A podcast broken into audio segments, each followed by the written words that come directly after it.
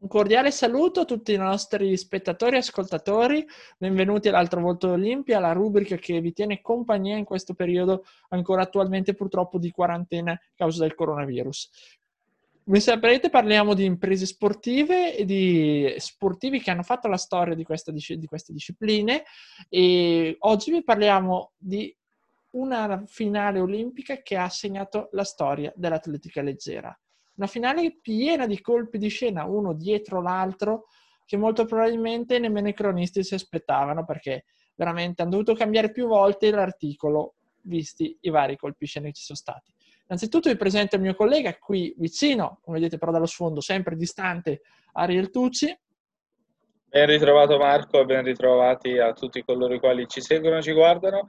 Oggi sarà interessante perché intanto per me sarà uno sport eh, praticamente nuovo, se non poco conosciuto, ma dal punto di vista delle storie interne totalmente è nuovo, quindi una novità e anche nell'essenza della nostra eh, attività, del nostro programma, quindi dare spolvero a più sport, anche quelli più o meno eh, conosciuti e frequentati e praticati. Questa ovviamente sarà una storia come noi scegliamo perché siamo persone da un gusto atipico, ma speriamo che vi piaccia, una storia uh, speciale, interessante, rara. Andiamo direttamente nel 68. E dove? Andiamo a Città del Messico perché le Olimpiadi si svolsero quell'anno lì, Olimpiadi un po' particolari perché rischiarono di saltare a causa delle proteste terribili, peraltro, che ci furono eh, da parte dei contadini messicani in quel periodo, proteste che sfociarono purtroppo anche in una strage che parleremo in un altro momento, proprio in un'altra puntata, eh, che, causarono, che furono causate per l'appunto proprio allo, eh, appena prima che iniziassero le Olimpiadi, quindi non iniziarono proprio sotto la migliore stella. Però per, per l'atletica leggera questa fu una delle Olimpiadi migliori, tra virgolette, dove si segnarono alcuni dei record più importanti.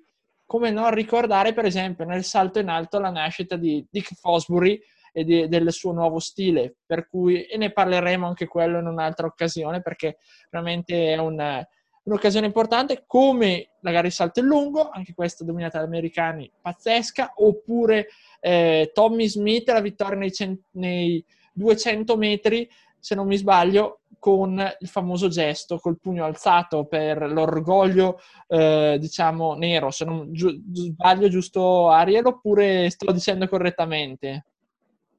Ci siamo, ci siamo. Fino ad ora non sei ammonito. Ottimo. E quindi sono tutte storie che vi racconteremo per questa Olimpiade. Questa piena di storie che hanno cambiato per l'appunto lo sport e non solo. Ma andiamo sulla pedana del salto triplo apparentemente, come si pare, una disciplina non molto conosciuta, perché si conosce, per chi non è appassionato d'atletica leggera, in genere in occasione delle Olimpiadi. Una disciplina che per certi versi ha dato anche delle soddisfazioni all'Italia, e lo vedremo anche oggi, che ha visto un italiano l'ultima volta andare a medaglia Olimpiadi eh, in occasione delle Olimpiadi di Londra nel 2012 con Fabrizio Donato, l'Eterno verrebbe da dire, che raggiunse il bronzo, però oggi parliamo di questa storia qua, appunto di questo sport che eh, si svolge principalmente in maniera molto semplice, cioè una rincorsa, come nel salto in lungo, lo stacco da parte dell'atleta, per cui il piede che si alza e l'altro che dà lo slancio, soltanto a differenza del salto in lungo, oltre a evitare di toccare questa striscia che delimita eh, questa area di pedana dedicata alla rincorsa, non c'è subito la sabbia, ma c'è un'altra parte di pedana in tartan dove si svolgono tre saltelli, tra virgolette, tre estensioni potremmo definire, che vengono chiamate in genere le fasi di hop, il primo, che è appunto quando il primo piede appoggia l'altro piede che va a appoggiarsi, che è quindi seguito, che è lo step, e poi il jump con cui si dà lo stacco definitivo per lanciarsi nella sabbia. Spiegato ciò, eh, siamo appunto a Messico 68, città del Messico 68, e uno dei grandi favoriti di quella gara era il polacco Josef Schmidt, perché lui era il detentore del record del mondo. Record del mondo che aveva fatto otto anni prima, prima delle Olimpiadi di Roma 60, che vincerà peraltro e sarà vincitore anche sempre nel salto lungo dell'oro a Tokyo 64, si presenta quindi due volte campione olimpico, record del mondo situato a 17,03, che era un, una misura all'epoca irraggiungibile, nessuno ci riusciva a raggiungerla. Nonostante questo, viene posto come limite per la qualificazione pensate, un limite di 16,10 metri. Visto il record del mondo, un limite abbastanza elevato, che però lo superano in eh, parecchi atleti. Ariel, qual è il vantaggio di Città del Messico, diciamo anche proprio nella sua posizione geografica per lo sport?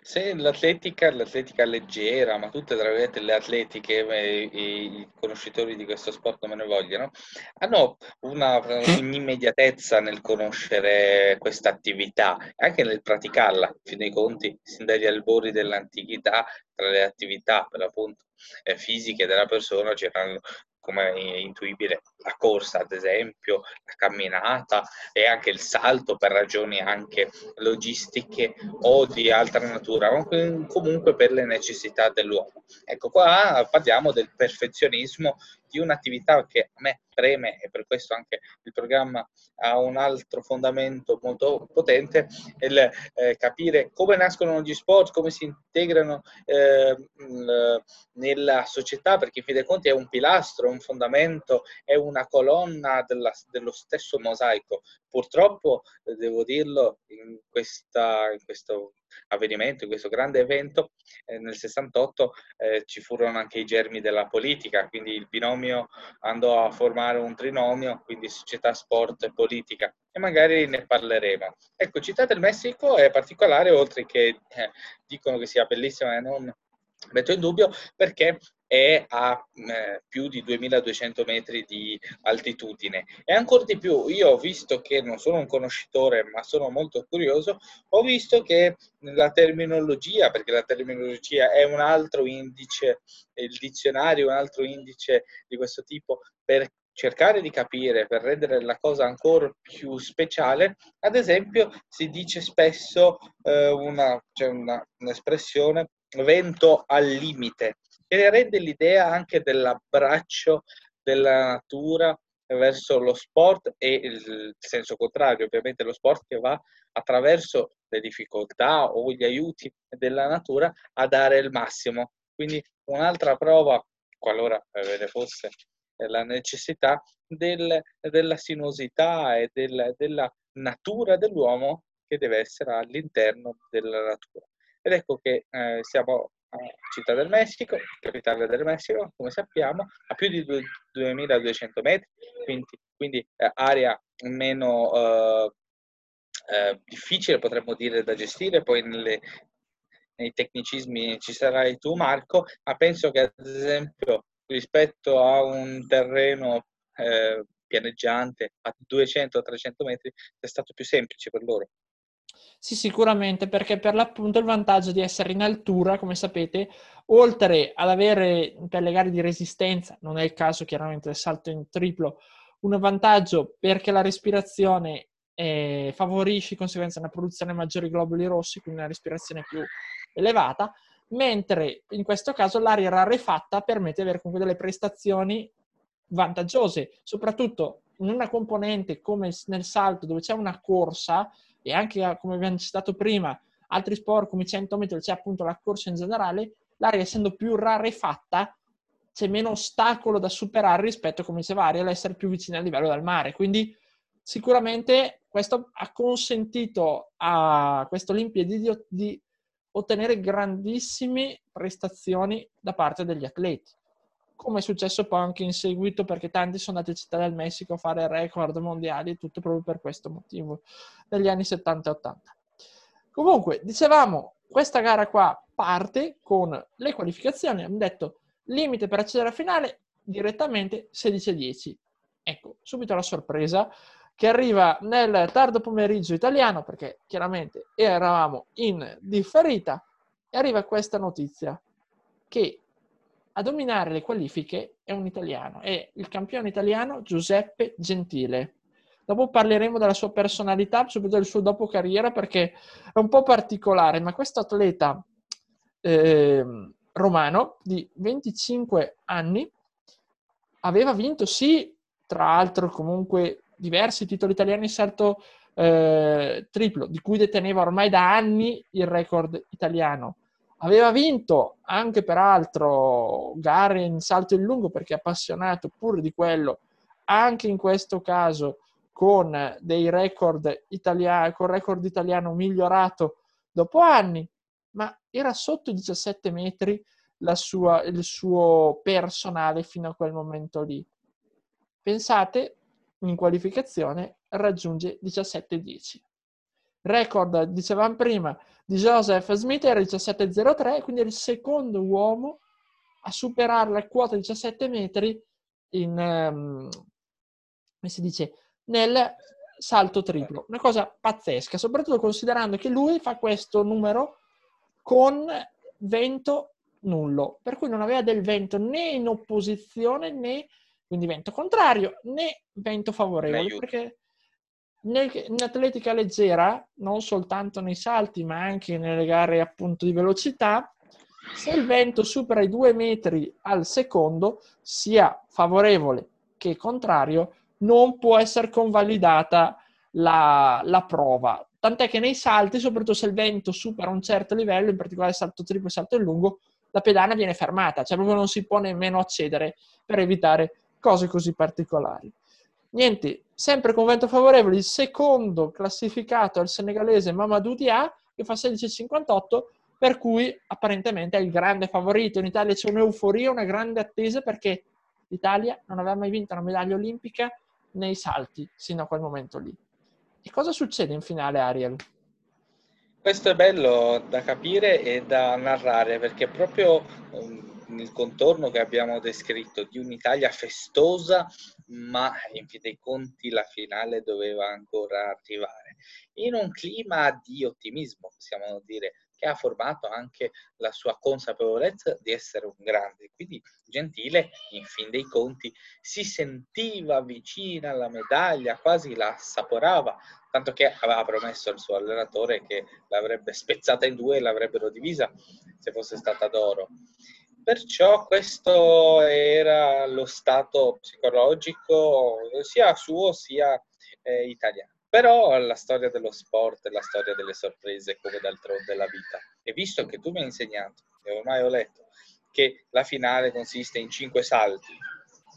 Esattamente. E esattamente, lui al primo cosa fa? Perché poi il destino e la vita, perché è così bella, è anche un po' stronzetta, è un po' infedele, gli dà il, eh, l'ennesimo abbaglio di magnificenza perché lui supera ancora se stesso, arriva a 17-22. Però eh, dobbiamo dire che forse qualche segnale che in verità non influì con la sua prestazione, così disse anche lui, però ebbe nel cadere, nella caduta, nella conclusione del salto, profanamente utilizzo queste parole, ebbe una fitta alla gamba e forse era il presagio di qualcosa, ma lui non lo seppe. Però quello che era ufficiale era un ulteriore record, quindi praticamente aveva tracciato, marcato il suo terreno, aveva già firmato la medaglia per sé e per l'Italia. Però mh, mm, non fu così semplice portare a casa la medaglia del metallo che voleva lui, perché poi balzo dall'altra parte. Cosa successe? La creme della creme. Di sì, ecco, ti correggo un attimo perché sono sei salti, non cinque. Però vabbè, la differenza è minima. Cosa succede? Succede che aveva di fronte a sé degli avversari di tutto livello, come il brasiliano Nelson Prudencio che si fa un secondo salto che supera 17.05, il terzo uomo di conseguenza al mondo supera la quota 17 ma sorprese delle sorprese, spunta il georgiano e all'epoca sovietico, perché c'era l'Unione Sovietica, che al terzo salto Viktor Sanev alla terza prova atterra a 17,23 metri, un centimetro meglio di Gentile. E lì praticamente il sogno si spegne, perché il nostro Gentile nel corso della gara riuscirà a completare validi solo due salti, uno per l'appunto il primo salto, quello di Cevari, il 17-22, quello del nuovo record. L'altro sarà al quinto salto di 16,54, una misura molto modesta per una gara di quel livello. In precedenza non sarebbe stata così modesta, però per una gara del genere era purtroppo modesta. La cosa un po' per mettere un po' di pepe a questa gara qua, a questa storia, è che il salto che riuscì a centrare Saniev, che apparentemente gli aveva consegnato la medaglia d'oro, apparentemente perché poi diciamo come andò la cosa, cosa succede? Si disse che eh, cioè, il vento era al limite dei due metri al secondo, di conseguenza proprio il, il vento favorevole, proprio lì al limite, proprio il massimo, il minimo consentito perché venisse per l'appunto poi eh, certificato, quindi anche il record e la misura venisse tenuta valida. Caso dei casi, abbiamo detto il terzo posto c'è Prudenzio, come avrebbe teoricamente quindi il bronzo. Alla quinta prova, penultimo salto, arriva un altro sovietico che è Nikolai Dudkin che salta 17,09. Quindi 4 uomini sopra 17 metri questa gara. E niente, Prudenzio è fuori dal podio, ma non si accontenta. E all'ultima misura, all'ultimo salto, Prudenzio salta, pensate, 17 metri 27. Nuovo record del mondo e medaglia d'oro per il brasiliano. Quindi eh, Saniev viene eh, teoricamente, praticamente, spodestato in apparenza. Il povero Gentile, terzo posto, ma non finiscono qui i colpi di scena. Saniev replica all'ultimo assalto e raggiunge i 17 metri 39. Gli consentirà di conseguire di conseguenza l'oro, ma quando il 17-10 del giorno prima il Gentile sembrava una vittoria già assegnata, un record imbattibile, clamoroso, arriva questo Giorgiano che mette segno nell'ultimo salto una misura straordinaria per l'epoca e per moltissimo tempo. Il canguro di Sukumi lo chiamavano, pensare. Però, come dicevamo, i salti sia di Prudenzio che di Saniev saranno alla fine eh, sempre al limite del vento. Qualcuno ha detto che gli anemometri, che sono questi strumenti per misurare il vento, la ventilazione, non, erano proprio così perfetti, non avevano entrati così perfettamente. Quindi qualche sospetto che il vento favorevole aiutò, oltre che l'altura e la pedana, ci fu, però non si hanno risposte. A Gentile no di sicuro, perché il vento era nullo, quindi, però gli altri qualcosina. Come l'ha presa Gentile questa sconfitta, Ariel? C'è una frase no, emblematica e eh, possiamo dire completa, esaustiva, nel dare la risposta alla tua domanda, che disse proprio lui, eh, non la cito parola per parola, ma il senso era che la mia carriera iniziò il primo giorno, cioè il giorno delle qualificazioni in cui fece il record mondiale e finì esattamente il giorno dopo. Quindi questo era il sentore, il sentimento, la percezione di Gentile che purtroppo non riuscì mai a digerire appieno questa sconfitta, se non che facendo un po' di esorcizzazione, potremmo dire, e di esorcismo facendo la sua scrivendo la sua autobiografia, che dicono sia molto interessante, chiamata un medaglia con, tra parentesi, divisa, poiché questa è anche una storia di vita soprattutto, perché mh, intanto c'è il principio dell'asticella o del limite. Che cosa vuol dire? Vuol dire che quando ci si mette a, a un obiettivo, dinanzi a noi, si fa di tutto per poterlo superare e allora il record precedente diventa praticamente solo una mummia del passato e si, ci si proietta solo al futuro in un'escalation. Assomiglia alla tecnologia in questo.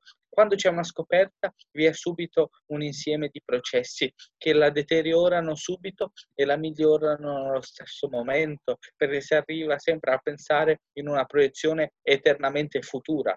Quindi lui dà praticamente probabile e quasi certo vincitore e dominatore con record del, dell'Olimpiade si è visto arrivare neanche secondo, bensì terzo ma proprio attraverso i suoi numeri e i suoi limiti, i suoi contendenti, il georgiano e il brasiliano, che tra l'altro col secondo ebbe anche una quasi amicizia, nel senso eh, eh, ebbe a scambiare delle comunicazioni, delle mail, ma comunque lui gentile non, non era ovviamente livoroso nei confronti dei giocatori, ma bensì con se stesso perché ha così vicino si è avvicinato per l'appunto, ha accarezzato la medaglia, ha, eh, ha quasi eh, festeggiato e poi gli si è mutilata davanti agli occhi, col merito degli altri, questo certamente. Ecco, ancora una volta potremmo estrapolare la morale eh,